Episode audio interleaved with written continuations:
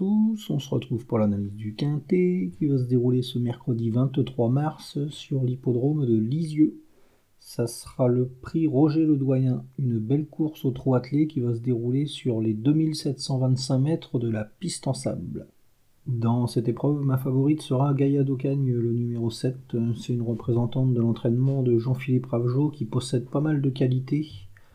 S'est d'ailleurs bien comportée cet hiver à Vincennes dans des, très bons lots, à réaliser à chaque fois des, très bons chronos.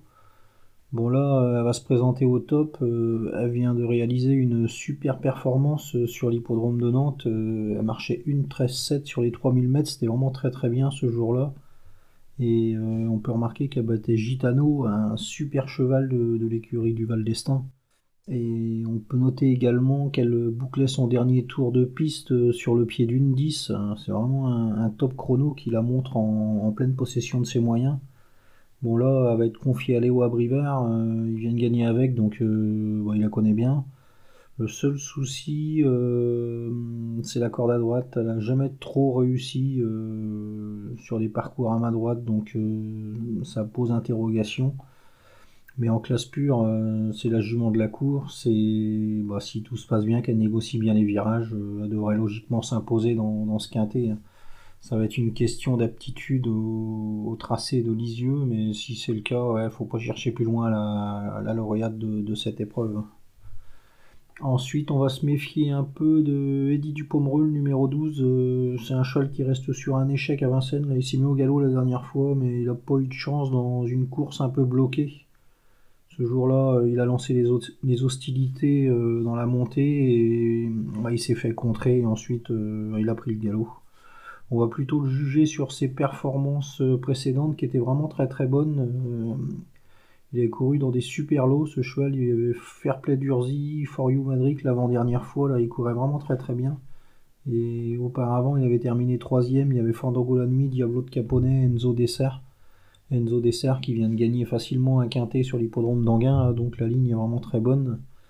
Qu'est-ce qu'on peut en dire d'autre? Ben, Là, euh, il va évoluer sur un tracé à main droite et ben, lui, il a une réelle aptitude au, parcours, euh, au parcours corde à droite, donc c'est vraiment très très bien. Euh, il y aura Mathieu Mautier dans le sulky. C'est un driver qui le connaît, donc s'il n'est pas trop loin des choix de tête à l'entrée de la ligne droite, logiquement, c'est un cheval qui va figurer dans la combinaison gagnante. Hein avant le coup, euh, c'est vraiment un, favori assez solide, on va dire. Ensuite, on va s'intéresser à la candidature de Élite d'érable, le, numéro 3. C'est une pensionnaire de l'écurie de Clément Thomas qui reste sur plusieurs échecs, mais elle vaut mieux que ça, cette jument. D'ailleurs, la dernière fois, là, euh, elle s'est mise au galop, mais elle aurait fait l'arrivée sans, sa faute. Donc on va pas la condamner là-dessus. On peut noter aussi qu'elle a une réelle aptitude aux pistes à main droite. Euh, elle avait bien couru l'été dernier là sur l'hippodrome de Cabourg et de Saint-Malo. Elle avait à chaque fois réalisé d'excellents chronos. Euh, elle s'était bien comportée à plusieurs reprises. Donc bah là avec François Lagadec bien placé en tête, pourquoi pas un réveil de sa part hein, avant le coup. Ça semble être une des belles chances de la course. Hein. Ça va être une question de sagesse, mais si elle reste au trot, euh, ouais, il va falloir s'en méfier. Hein. C'est une, bonne cliente pour les, places d'honneur, on va dire. Ensuite, on va se méfier un peu de Krakatou, numéro 4. Euh, bah, lui, il va partir en tête. Euh, il aura l'avantage d'être drivé par Eric Raffin. Il sera déféré des postérieurs. Avant le coup, il aura pas mal d'atouts dans son jeu. C'est un cheval qui vient de prouver sa forme à plusieurs reprises. Là, donc, Ouais, première chance avant le coup. Il aura peut-être du mal à s'imposer vu l'opposition, mais une place, euh, ouais, ça semble dans ses cordes.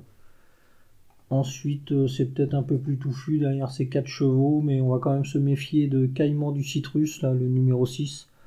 Un cheval qui avait bien gagné euh, sur l'hippodrome d'Agen lors de son avant-dernière sortie. Ensuite, il a terminé 7ème à Bordeaux.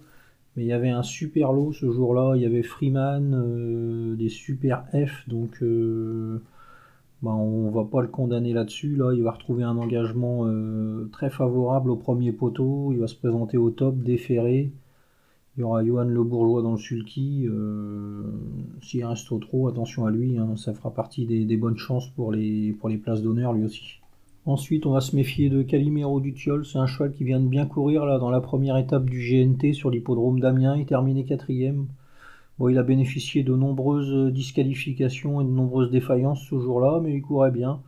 Là, euh, il va évoluer sur un parcours à son entière convenance et pourquoi pas encore une quatrième, cinquième place. Hein. Si tout se passe bien, il pourrait venir, euh, venir ramasser les morts, comme on dit. Ensuite, on va se méfier un peu de Espion de Boer, le numéro 1. C'est un pensionnaire de l'écurie de Sébastien Poilane qui perd souvent du terrain au départ. Ensuite, il fait le tour des autres. Euh, c'est un cheval qui a qu'un train, donc son entraîneur peut pas peut pas patienter avec lui, il est obligé de le, positionner aux avant-postes à, l'issue du, premier tour. Et bah, qu'est-ce qu'on peut en dire? Il a pas mal de qualités, ce espion de Boer. Euh, c'est un cheval qui fournit en général sa valeur.